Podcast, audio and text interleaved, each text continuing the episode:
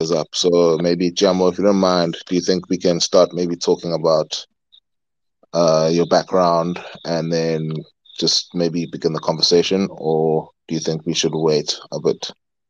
Uh, I think let's begin, and people will find us on the way. Okay, awesome. Sounds good. Here, so I'm very interested um, with tonight's topic of voting for independent candidates and um, continuing this series of election Wednesdays where we unpack um, topics to do with the upcoming local elections which are on the horizon. And yeah, I have I have a lot of questions, right, to um, when it comes to independent candidates because there's been a lot of dissatisfaction um, in terms of voter voter turnout, and a lot of people are suggesting that the current, well, the previously existing ele- electoral system, the way it was set out, wasn't really that effective in bringing about change, and many people decided not to turn up to polls. And even for these elections coming up, people haven't really turned up. So, Giamo, I just um, first of all, just like to uh, ask you what got you uh, interested in running as an independent, and then also if you think that uh, running as an independent candidate can bring about some sort of um, difference and change compared to the current um, existing political landscape. Yeah. So basically, we've as communities have had to look after ourselves. If we're hungry, we have to make our own plans to feed ourselves. If we have no place to stay, we must create our own shelter. People without jobs must create their own income. So basically, communities are already responsible for providing for themselves. And when you look around and you see that sad state, and the fact that many of us are struggling to make ends meet and buy, need a change of some sort in local government. Local government is meant to make sure that everyone has access to shelter, that people who are hungry are no longer hungry, that all these services are provided. So that's motivated me to run. On the second point, which is do I think we can actually bring about change? I definitely think so.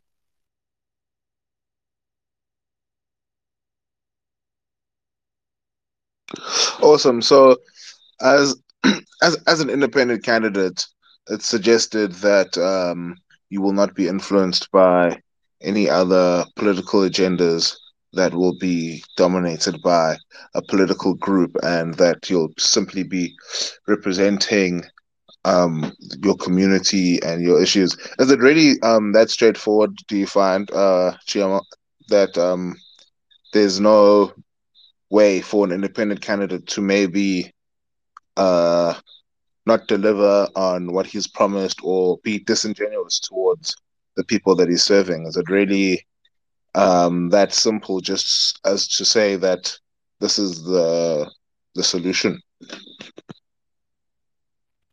No, uh, I don't think the solution is simple. I think it's going to take communities coming together. That's the first step, and demanding more from our local government. Because there's a lot of different decisions that are made at the top, not just your ward councillor. You've got the rest of the council. You've also got the people who are put into bureaucratic positions. For instance, like let's say you've got a manager who's meant to look after public spaces, public land, public parks that person isn't elected. They're appointed by the municipal council. You need to make sure yeah. that, that that bureaucratic person is also doing the adequate work. So as long as a community is strong and we're holding the people above us accountable, we can get things done. But where independent candidates come in is it makes that work a lot easier. Because if you've got a community rallying around someone that's actually in government, They've got a much greater platform, greater voice, greater legitimacy and strength than if the community is just rallying on its own. You've seen how lo- local governments and even provincial and national governments have responded to service delivery protests or regular gathering of people. So yes, we need the community to come together and force accountability from the top, and having independent candidates elected assists in making that community stronger. Fantastic. Um, awesome. I really like how you've um, cleared that up and really eloquently answered that question, I would just uh, like to ask you maybe just uh, more personally on your journey and where you see yourself these coming elections. Um, where exactly are you based? Um, what are the interests that you think that you will represent for your community, and um, how has it been so far running as an independent candidate? Yeah, so I'm a 23 year old activist. I live in the Bloemfontein CBD. It's Ward 19 here in Mangaung. We've done quite a lot to give you an image of what our area looks like. We work with informal traders and youth at craft markets to create income and tackle the lack of jobs. Ours being the CBD means there's going to be a lot of people who come to the area for economic opportunities but don't find it. We work at a soup kitchen for the homeless and hungry. A lot of homeless people congregate in our area because there's a lot of abandoned buildings. There's a lot of resources that are unused. I mean, the library, the the stadium in the in the municipality, they're all located in our ward. We've got a university that there's just an immense amount of resources. So lots of people, of course, come for opportunities and they don't experience that. They end up hungry and homeless. So we've got a soup kitchen we work at to help them out. We help fix up a lot of the abandoned buildings and uh, some of the parks in the area as well. We also fight eviction, which is really common because rent is too expensive for many people. Uh, all the things, like I mentioned earlier, that our local government isn't doing for us. So we've really stepped in to provide for our community. So what does our community look like here in Ward 19? We've got a lot of students because one component of Ward 19 is a heavy student area. Lots of students studying at one of the universities of technology, Central University of Technology, and one of the TVET called Motheo. We've also got uh, poorer regions in the area, much more rural and township like um, Vista, Ehrlich Park, and Oranjesig. Oranjesig used to be a very vibrant uh, in- industrial place. So you had lots of uh, factories, people working in the motor industry, and the effects of COVID 19, but even before then, economic downs meant that a lot of those businesses closed down. And Oranjesig now is really well known, apart from repairing your cars, as a place, a scrapyard where you go to um, put in metal, um, find metals, dump metals. And the only real industry there is the scrapyard industry now, which really tells you the decline of that place. Even the more affluent areas in the ward, like West Dean, which is um, a, a lot more business professional, like has had, uh, you know, it's where nightlife is and, and bars and cafes, those, those sort of kind of places. A lot of them have closed down. So internet cafes are closing down. You've even had nightclubs close down. Um, they just aren't making any income. Uh, and obviously, COVID 19 was the big factor here, but local government didn't step in to give any kind of support. I mean, national government as well. They should have, but they didn't. And we know that the money that was allocated to help out small businesses wasn't actually given to a lot of small businesses. A lot of large businesses ate that up because of you know the relationship between them and the government. You know, like the big malls. So basically, uh, one thing that characterizes our area is that there's a lot of amazing resources. There are you know big, stunning, beautiful buildings and lots of vacant land, but those resources aren't going towards helping people. They're either helping a few greedy uh, people who are connected with the government or the government's friends in the area who aren't even looking after these places. Uh, I mean, you, you can't have lots of empty fields and at the same time informal traders who are struggling to find a place to sell their stuff. Same with empty buildings. You can't have that and people who are struggling to find a place to store their stuff or struggling to find a place to sleep. You can't have empty fields and hungry people when you could use that to uh, grow food. So it, it, I think the one major aspect that defines our place is it should be very simple for the local government to provide services to people when we're so resourced. It's just that there isn't the will.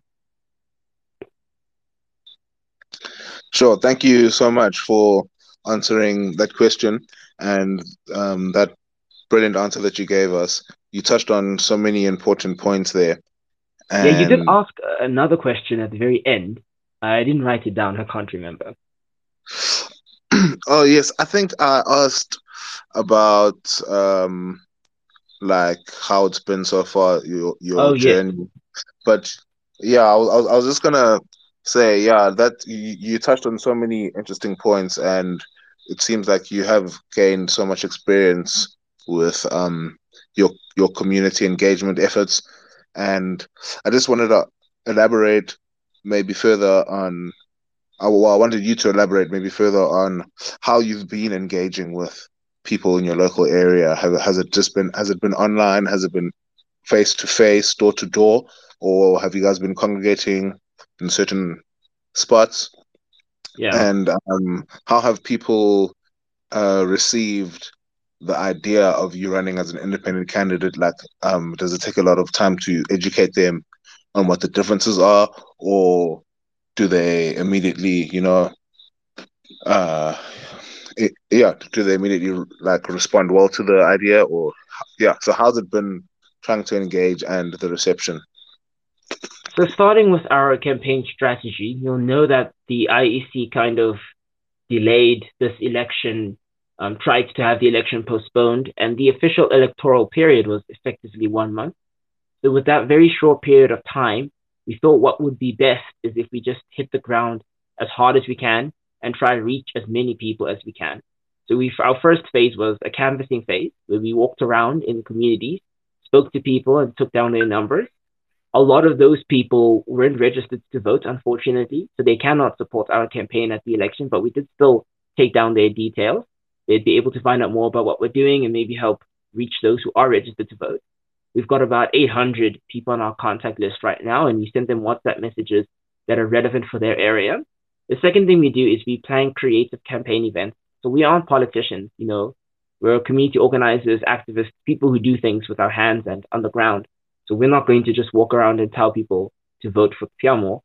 We actually organize activities. Like in Oranjesig, we organized a park cleanup we actually went into a park, we were picking up glasses, glass shards, you know, these, there was lots of glass on the floor. And the, the young people in the area couldn't play in the park because they'd cut themselves.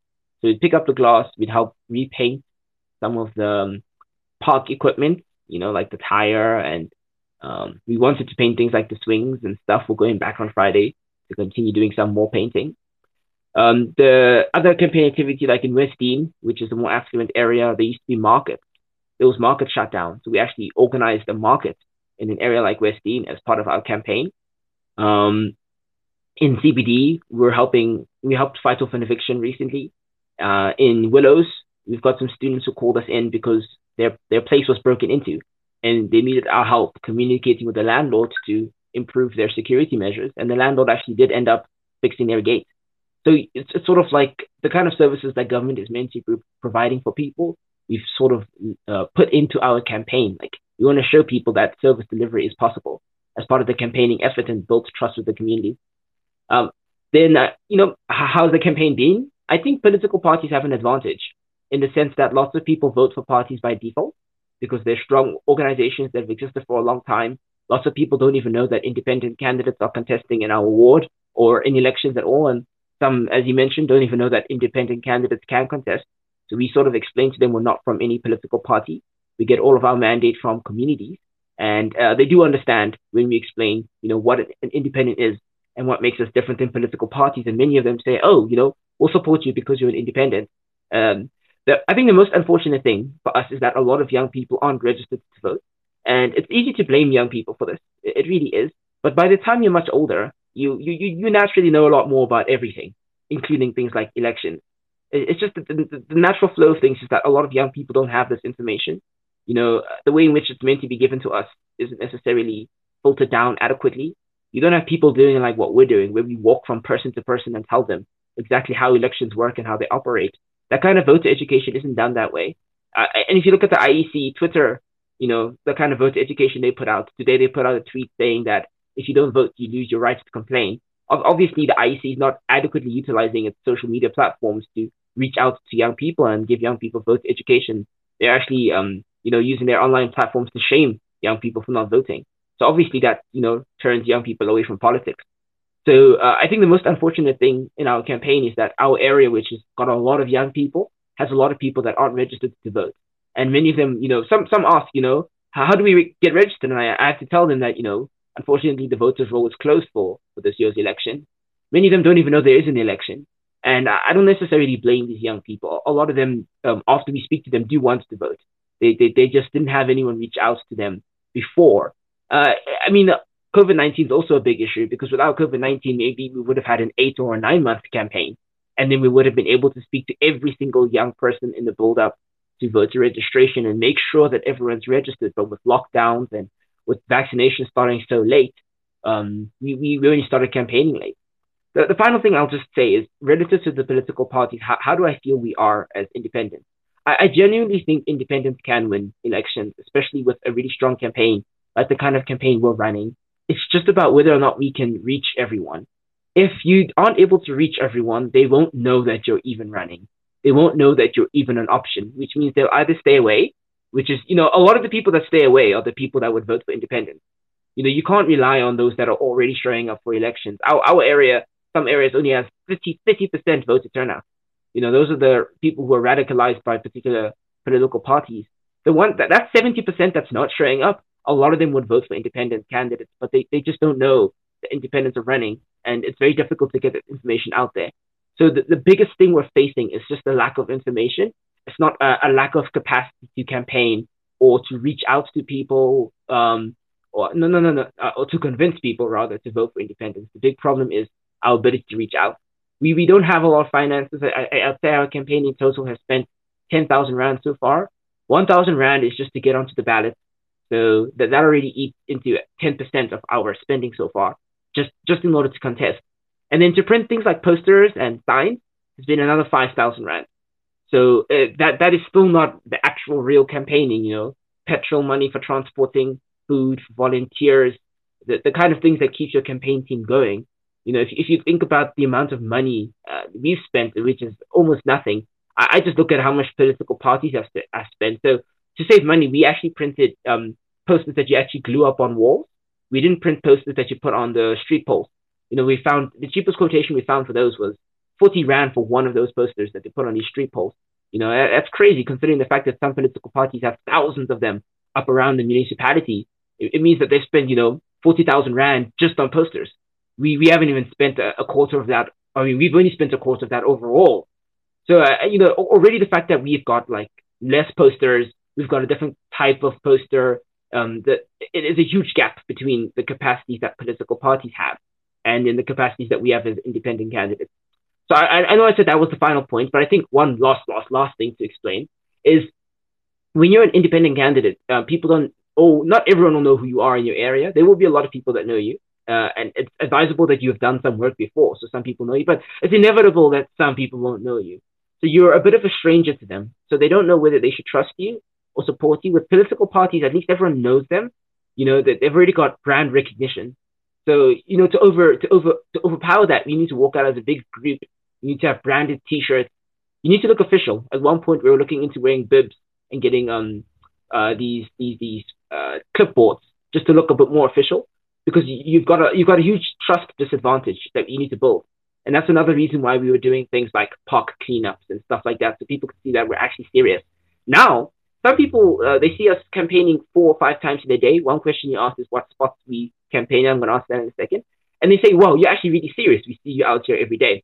So we choose high dense areas. Going door to door is tricky because of COVID nineteen, but also because there's a lot of flats and a lot of abandoned buildings. So you'll walk into a building and you'll just knock on empty doors and actually no one lives there because it's been abandoned, you know. So you, you're sort of the best strategy is to, to be at supermarkets, especially spaza shops, corner shops, convenience stores. Those are the ones that are used mostly by people that live in the area. So a big mall or a big shopping complex, you know, people who live outside the area, um, you might, you know, go to those big complexes. Like there's a the, the biggest the biggest mall in the city is in our ward. You know, it's not necessarily wise to campaign there because everyone in the city goes there. But the, the corner the corner stores, those, those, are, those are the ones used by people who actually live there. And we'll stand there for two to three hours, canvas, uh, talk to people as they're going in and out, collect some of their names.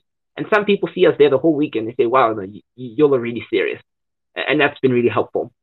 So I, I guess to summarize it all is we are reaching, we're convincing a lot of people. It's just a pity that a lot of the people who want to support us uh, aren't registered to vote and didn't even know that they could get registered. Sure, man. There, there are so many challenges, but so inspiring to hear all the work that you're doing and the amount of effort that you guys have put in. It's really, really um, commendable, and I really, really hope that you guys have a successful campaign campaign going forward. I uh, just wanted to ask you guys, um, when engaging with people, in, in, in these areas, what are the issues that you've heard maybe that stick out the most that they've uh, feedback to you guys that they want to see change in the area or things that they're struggling that uh, stand out that uh, you think that needs some attention in terms of change and reform?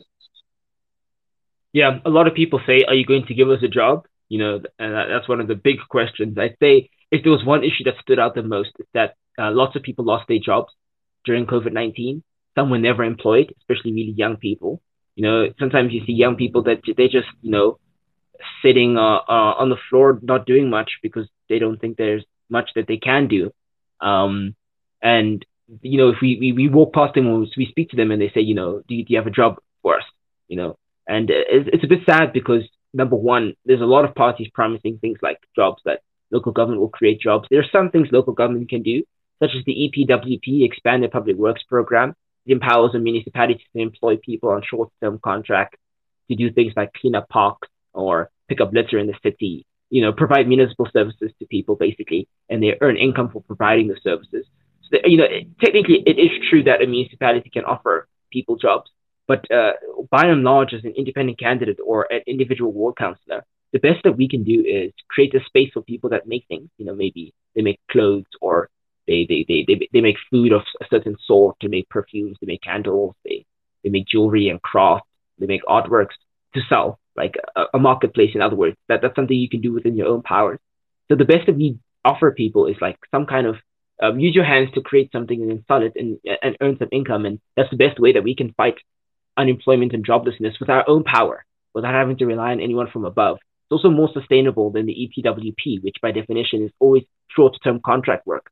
And then after that, you know, well, what do you do? Then you, you don't have a job that is paying you every month. It, it will only pay you for a short period. After you've fixed up that park, your contract expires and you no longer have the EPWP job. So, I mean, we do support things like EPWP and, and other ways that municipalities can give income to people, but we also try to create long-term sustainable solutions. I mean, you've got malls that are racking a lot of money. You know, McDonald's, H&M, and those brands. Like H&M selling clothes, but that money leaves the community, and McDonald's is selling chips and that money leaves the community. What if you had someone in our community that makes clothes or someone that makes fries and we were supporting them instead?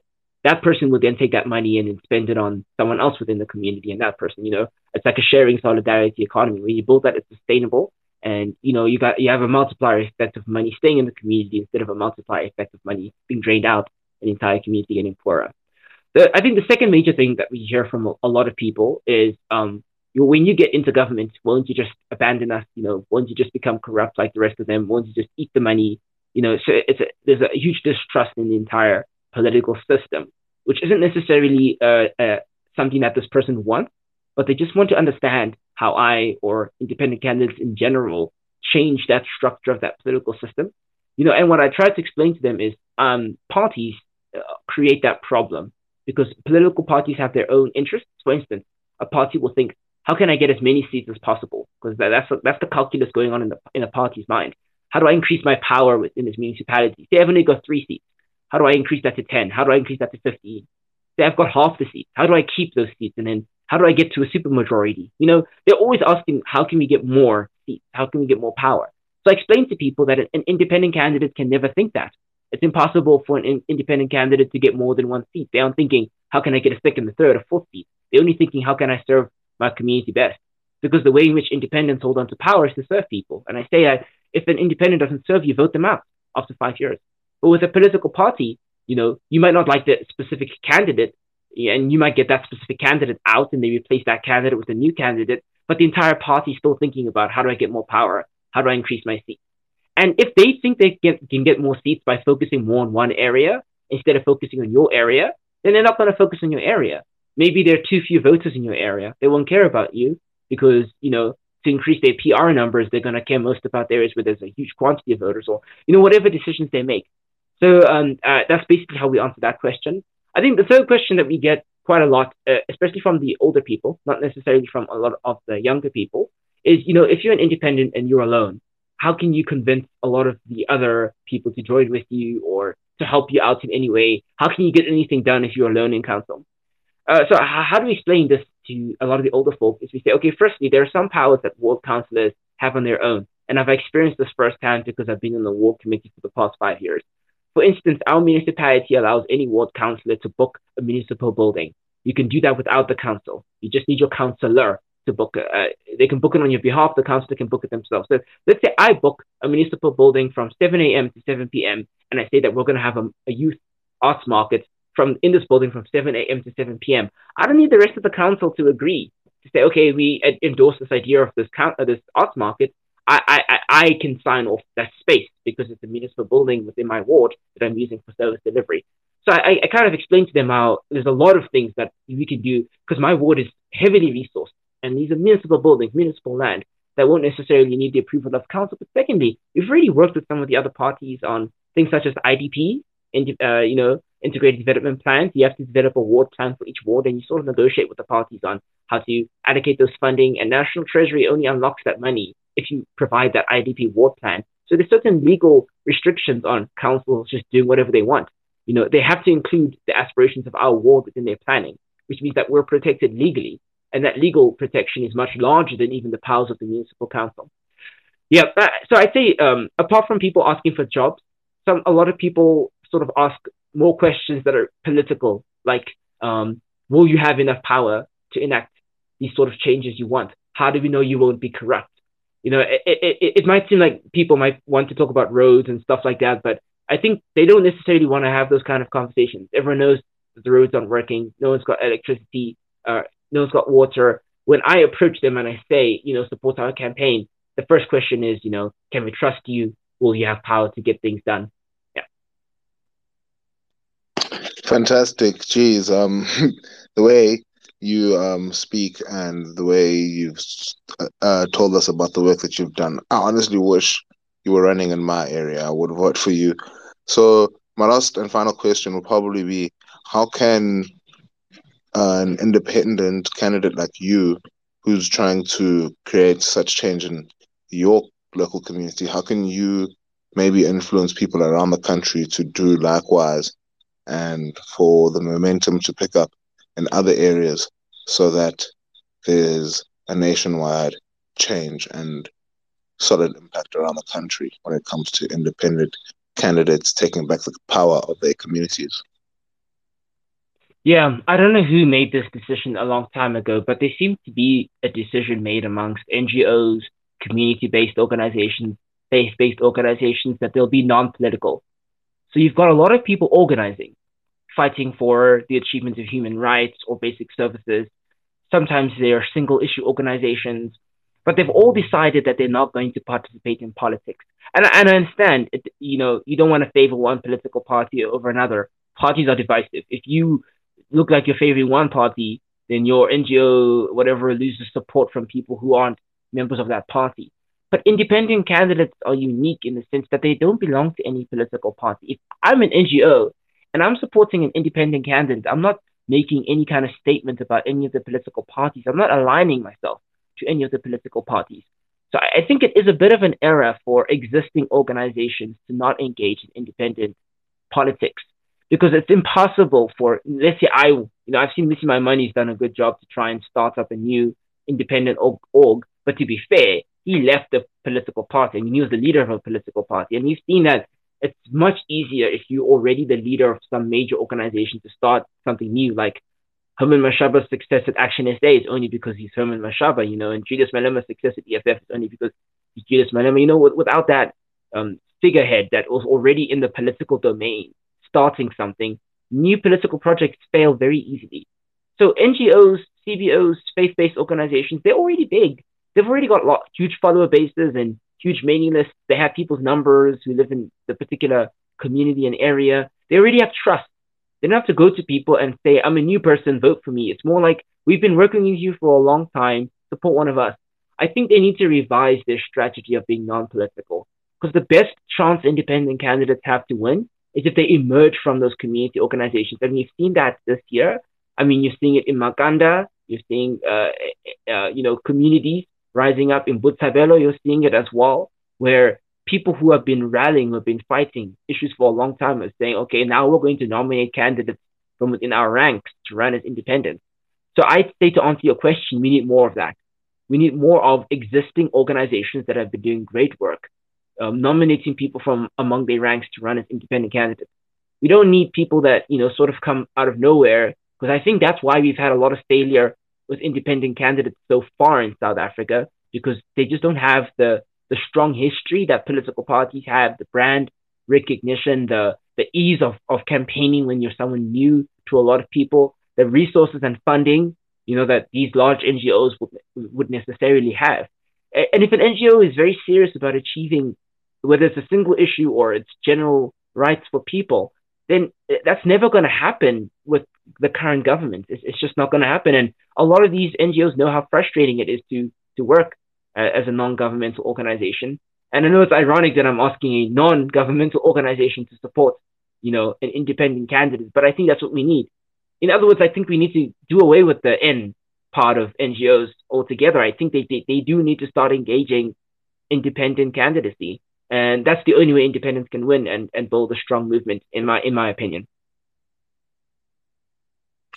Sure, fantastic. Thank you so much for speaking with us this evening. Um, I just want to close by asking anybody in the audience if they would like to ask you final question just to close. you can request to speak and you can ask Jamo a question. Otherwise, we can wrap up for this evening. So I'll just give it um, a few seconds for someone to request. Yeah, and I've got some of the campaign um, members here on the chat as well. If any of them want to say anything, maybe add to anything I've said. Um, also, my friends in the campaign, feel free to speak. Awesome. Yes, of course. Um, anybody else who's going to be participating um, as an independent or will be supporting Jamo and would like to say something, you are always free to request and have a have a say.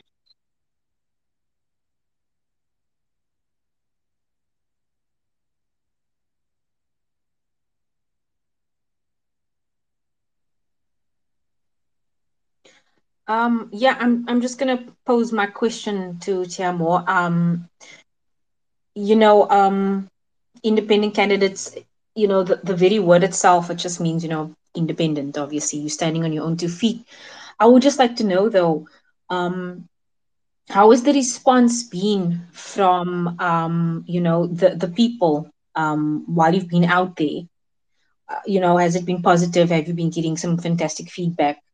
Um, yeah, that's yeah. How was your support? Yeah, thanks for the question, Ling. So um, I was already well known in the area that I'm contesting in before the election. So when we first announced we were running, lots of people were excited. They said, "No, this is really good. You need to stand up to um, a lot of those people who aren't building our communities, making it work for everyone." Whilst campaigning, I also bump into people that I already know. So they, they, they just are enthusiastic. They help drive up. They help raise funds. But then when it comes to those that don't know me yet, some ask really um, strong questions about who I am and where I've been. Some ask really tough questions like we were discussing earlier. And I just try to be as humble as I can to listen, but then to also give very strong responses. It's been really rare that I've met hostile people, like people that boo me away or I mean, yeah, there's people who just walk past you and won't let you you listen. And uh, you know, lots of young people can be a bit mean in general, but I, I wouldn't say I've had any hostile responses. I think the other thing that helps is um, the way we run our campaign is we're not too invasive. Like if we can really see that this person, you know, doesn't want to talk to us, doesn't want to come to the door, we, we just move on, you know. So maybe that's what's avoided a lot of the hostility. But generally, I think we've got a positive reception. I would just like to add a caveat there that a lot of our positive reception comes from people that aren't registered to vote. And that makes a lot of sense. They didn't, uh, uh, I mean, apart from not knowing and getting the information, a lot of them chose not to register to vote because they don't believe in the political system. So when the candidate comes around that tells them, well, I'm just like you, I don't believe in any of these political parties, they're like, oh, great, you know, but they're not registered yet. So, um, which, which is the majority of people in the area. The other thing is because our campaign isn't only just about the vote, it's also about the things that we're doing in the area. Some people actually come help us out. Like we recruit people for the soup kitchen, for instance. Um, we, we ask people to help us organize our arts market, which we're organizing. So you've got people actually helping us literally do things that make the community better and, and the park cleanup, for instance. So that, that reception could be better. I, I do still feel like some members of the community are still watching to see, okay, can I trust this person? Should I join them? They aren't really used to a lot of these community initiatives, so they just sit and watch. But eventually, I think we'll get more of them to to get involved.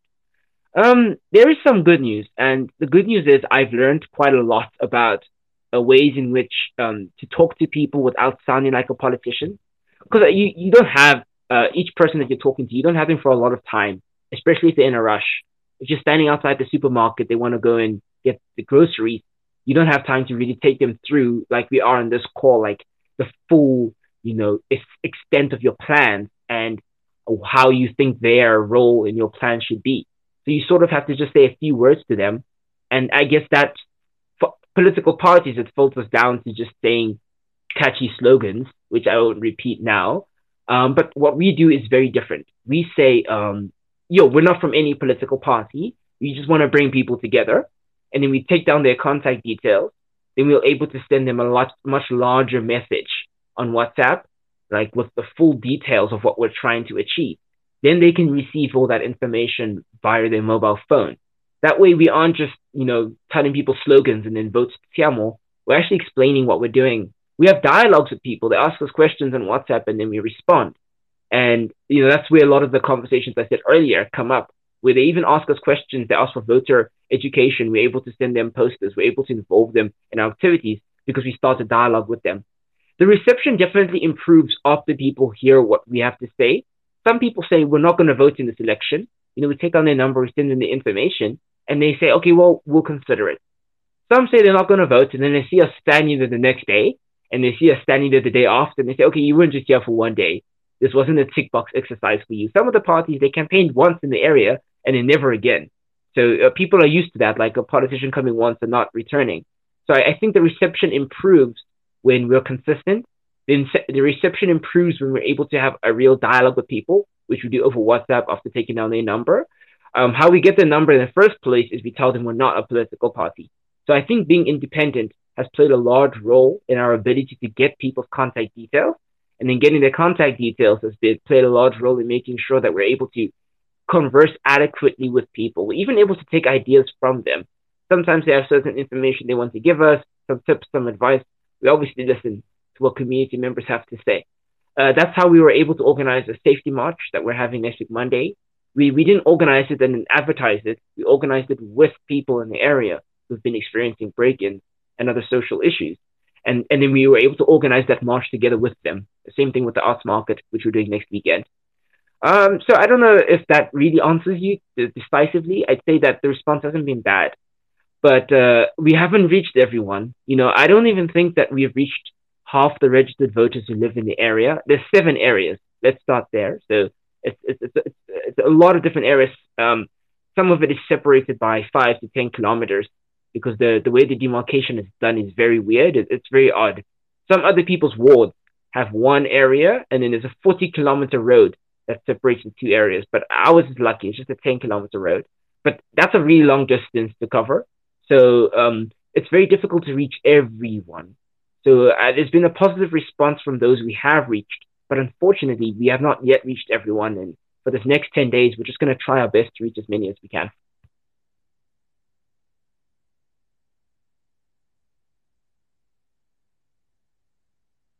Um, no, thank you, thank you so much. You know, that just um, cleared up some, um, yeah, some of um, the concerns that I had because I know, um, you know, people are, people will still, you know, they'll still have trepidation about someone new. I mean, I know we we've seen how how um, the electorate, you know, will fall back into um, well, you know, voting along loyalty lines basically and not really being open to anyone new. Um, but i just think that you are a refreshing voice. Um, and yeah we love the work that you're doing. Uh, yeah but that's that's all that i wanted to ask. Thank you so much tiamo thank you. Yes and just from my side uh, one more time thank you so much tiamo And just to ask people in the audience once more, if uh, anybody, like I said earlier, as we are wrapping up, if you have any more questions for Tiamo, Tiamo, as we finish the session, feel free to request and ask now. Otherwise, thank you for joining in another session of the Chit Chat Club for Election Wednesday. Um, th- this conversation will be available back for playback on our podcast. So follow Open Dialogue, follow the Daily Vox, follow Youth Capital, and look out for the post. Um, will be back there. And yeah, thank everyone. Have have a good evening. Yeah, And- could I maybe say something in closing as well? Sorry. Yeah, Um, hundred percent close. Yeah, you spoke a bit earlier about, you know, also looking forward past just this election, you know, building a movement, you know, for long term. We have a website, uh, Tiamo for Willows, for written out, F O R, Tiamo for Willows, ZA. And it's, it's it's got a lot. It's got um a good description of our issues and our entire platform. It's got media work. Earlier, when it was voter registration, it had lots of information on how to register. It's it's sort of like a a good platform for people to look at and see how they can also, you know, think about issues within their own communities. I'm also available to talk to anyone. You know, you don't only have to live in my ward. I, I can give you insights about what we've experienced in our ward. Maybe next time you want to run as an independent candidate, I can also help. Uh, you can sort of give you advice on how you can run as an independent.